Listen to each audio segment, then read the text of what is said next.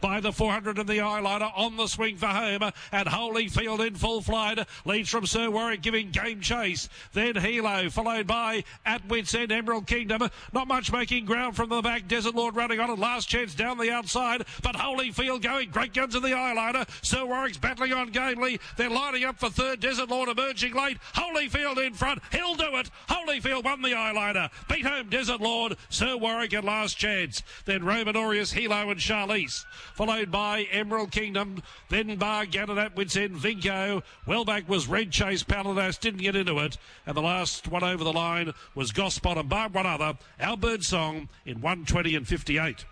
Annabelle Neesham trains Holyfield. It was a double for her. She won the staying race, the provincial staying race with Read My Future. But the jockey on both was Brody Loy. He's been kind enough to be our first guest this morning on Past the Post. Brody, good morning. Good morning, mate. How are you? I'm well, and I'm sure you're even better because uh, yesterday was a good day for you on a number of fronts, particularly to win on Holyfield in the eyeliner. Yeah, definitely. It's um, it's great to to uh, taste a bit of Saturday success, um, and obviously a state success as well coming up here. And that's we try to redevelop our, our brand when we come up here and try to really establish ourselves in the metropolitan ranks, and that's just a great stepping stone um, to, to doing that he he had the right form to win the race yesterday. Brody, you rode him when he was in went to Rocky, and obviously we know that strength of that form when he was not far away. It was just a matter of overcoming that barrier, and it sort of panned out pretty well for you. The way the map sort of looked, you were able to get that card across. Yeah, for sure. Um, obviously carried 59 first up, and then 54 last start, which which was why I couldn't ride him. But um, you know, carrying 54 and getting beaten half a length to Alligator he was obviously and then only rising up a kilo and a half, he was always going to be very well weighted in a in a in a race that um, was probably a bit easier than the BRC Sprint. So he was um, yeah well weighted and looking across, there was a couple of obviously the speed horses. We went quite quick early, and I was happy just to sit off them and slowly build up.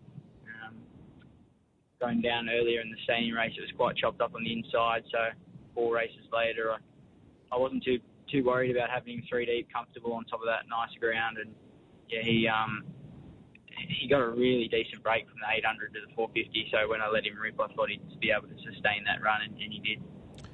When I said at the start it, it was a special on a number of fronts, winning the, the listed eyeliner, that's good enough in itself. But on two fronts, you, you, you've had a, a, a rough career, which you're the first to admit, but you've been given another chance in racing, but then to be given this opportunity by Annabelle to come here to, to southeast Queensland and basically be the main rider, it's all going your way at the moment. So you must be really grateful to a number of people, as I said, on a number of fronts. Yeah, oh, for sure. Um, you know, obviously grateful for the people that um, you know that uh, are there in amongst it, such as Annabelle and Todd and Raff and, and all the staff there and so on, but the people behind the scenes as well. You know, the little things, my family that supported me when um, when no one else was there, and getting back up and through. And you know, it's yeah, everything seems to be the wheels. It's been a long time now, so I, I, uh, I obviously, you know, I'm the first person to speak up about what's happened and cop it on the chin and, and move on from it. But um, yeah, now now it's just guns blazing, and I um, yeah, that all that's behind me now. So it's just full on. Um, riding. Hopefully, winners every Saturday and Wednesday. That's the, that's the dream anyway. But mm. we're uh, we're working hard towards that. You know, like I said, all the people behind the scenes, like you know, even just training on Thursday with Ryan Maloney, we went for a massive bike ride in the swim, just like little things like that.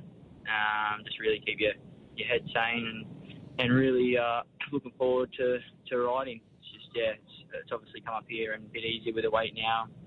Riding running a little bit lighter than what I did in New South, being so warm up here. So hopefully can really finish off this season strongly and start a new season in Queensland fresh.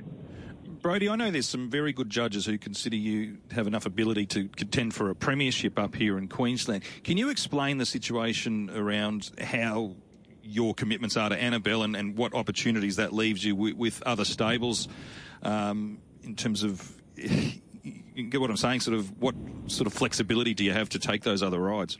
Um, well, I think there's a there, yeah, there definitely is a fair bit of flexibility. Obviously, we are I am extremely loyal to the people that look after me. So Annabelle is obviously first um, first dibs and, and, and always will be. But um, you know, branching branching out on on um, on Wednesday up at Brisbane and riding for a few trainers, and you know, we're, we're in other people's backyards now, so I've got to try and make it my own backyard. So I've got to um, yeah work hard and, and wait for the opportunities off other trainers, and you know, um, we've got a satellite stable up here, but there's not going to be seven horses in seven different races running every Saturday. So we'll try and get some good support from other trainers as well. And my manager Liam Pry does a fantastic job. Um, he took me from I think I rode 39 winners in a season, albeit a fair few injuries that season as well, and suspensions to you know up to I think 84 or 85 winners this season, and stakes winner and Saturday winners. So like he's what he's done for me is unbelievable. So he's um he's definitely got a hit a mention. Um, I don't think managers sometimes get enough credit, but yeah, he does a great job. And yeah, we're obviously he, he manages all my rides, and I leave that up to him. And yeah, he sorts all that out. Well, to, to use a racing expression, you're in the box seat now to to capitalise on what you've been afforded. At the time you're on the sidelines and you're actually uh, dis- disqualified, you're out for some time. Did you uh, did you always want to be a jockey again? Was was it always a plan to, to make sure you stayed at it? Um, not really, to be honest. I was happy concreting and drinking schooners on a Saturday, but it's, it's uh, when the bank account rolls around, there's four hundred dollars in there. It's not not the best. So I thought I'll give riding a crack. But oh, I love I love riding. I, I ride track regularly every morning. I love the horse, um, and I uh, yeah love the people in it. So well, uh, you, once you get the bug, it's it's hard. I mean, obviously turned sour on the game. I was young and dumb and immature, and turned a bit sour on it all. But like I said, it's probably the best thing that's ever happened to me to um, really uh, have a look at your life and see the important people that are in it, and um, yeah, really capitalise on the opportunities. Like like I said said before, Peter V'landys and Marc Van Gestel, mm. they've um, they're the ones that afforded me the opportunity to come back to track work. They, uh, Marc Van Gestel especially, he helped me with um, hair tests and follicle tests to you know prove that I um, was clean and so on to to uh, start seeing my son again and so, so on and so forth. So, you know, what Racing New South Wales done for me, uh, it's just, I can't pay it back, but um, what I've, I, I guess I'm paying it back with doing the right thing and, and succeeding, which is great. But, um, yeah, hopefully Queensland um, can treat me just as nice. Yeah, no, they're, they're, they're very, very good words and, and well considered words. And you're right about V'landys too. Uh, one of his, uh, he's got a lot of strengths and some will say weaknesses, but one of his strengths is he's always prepared to give people another chance, and uh, and you're one of the recipients. And just just concluding on, on that part of your life, and I think you, you actually admitted this or, or stated this that you know often when you're down and out, you think it, you know the worst thing in the world is happening to you, but sometimes it, you need to a bit of a wake up call, and you see other people maybe in rehabilitation, and you say, well I'm not as worse off as some others around me.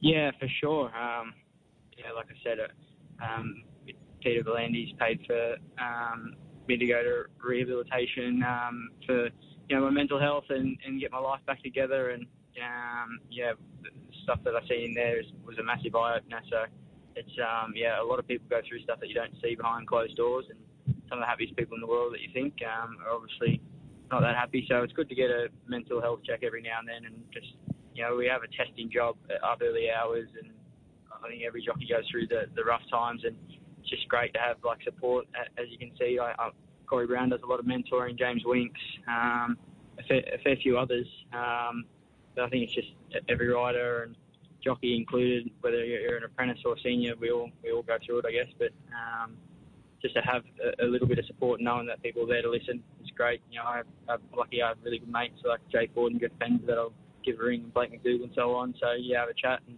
talk about your career and yeah, and then you're you're off and gone again the next day. So it's um, yeah, obviously very testing, trainers included, and I'm guessing owners as well paying bills when the horses aren't winning.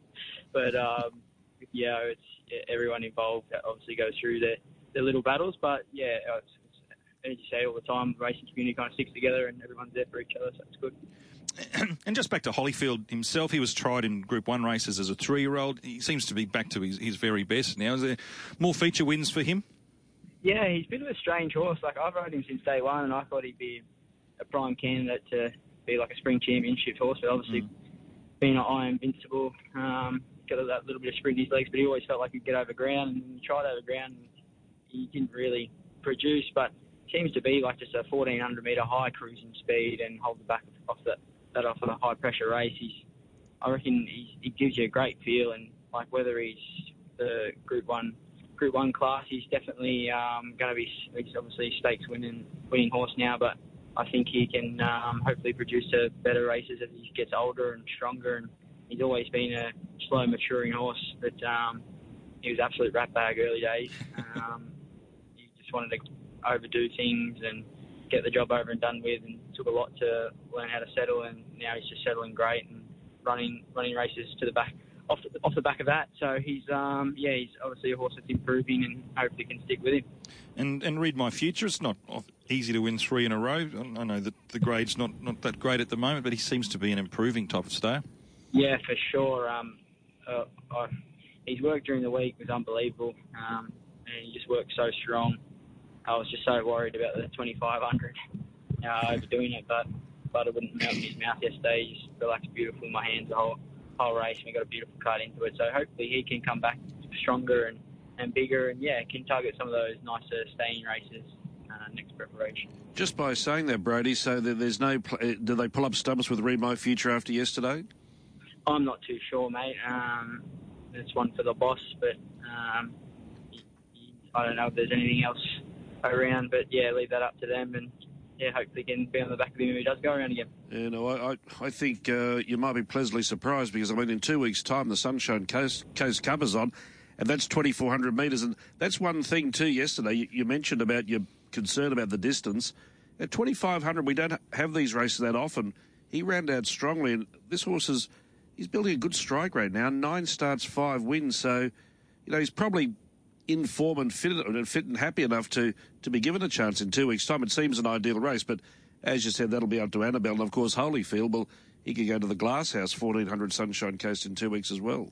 Yeah, I'm tipping that's where he'll go. Um, but yeah, leave that up to the the um, the boss and, and her team. You concentrate on one thing that you do very well. You're riding, and, and I appreciate your time this morning and, and your insight and uh, your, your frankness about your, your career. It's good to have you here in Queensland. Thank you very much, mate. Appreciate it.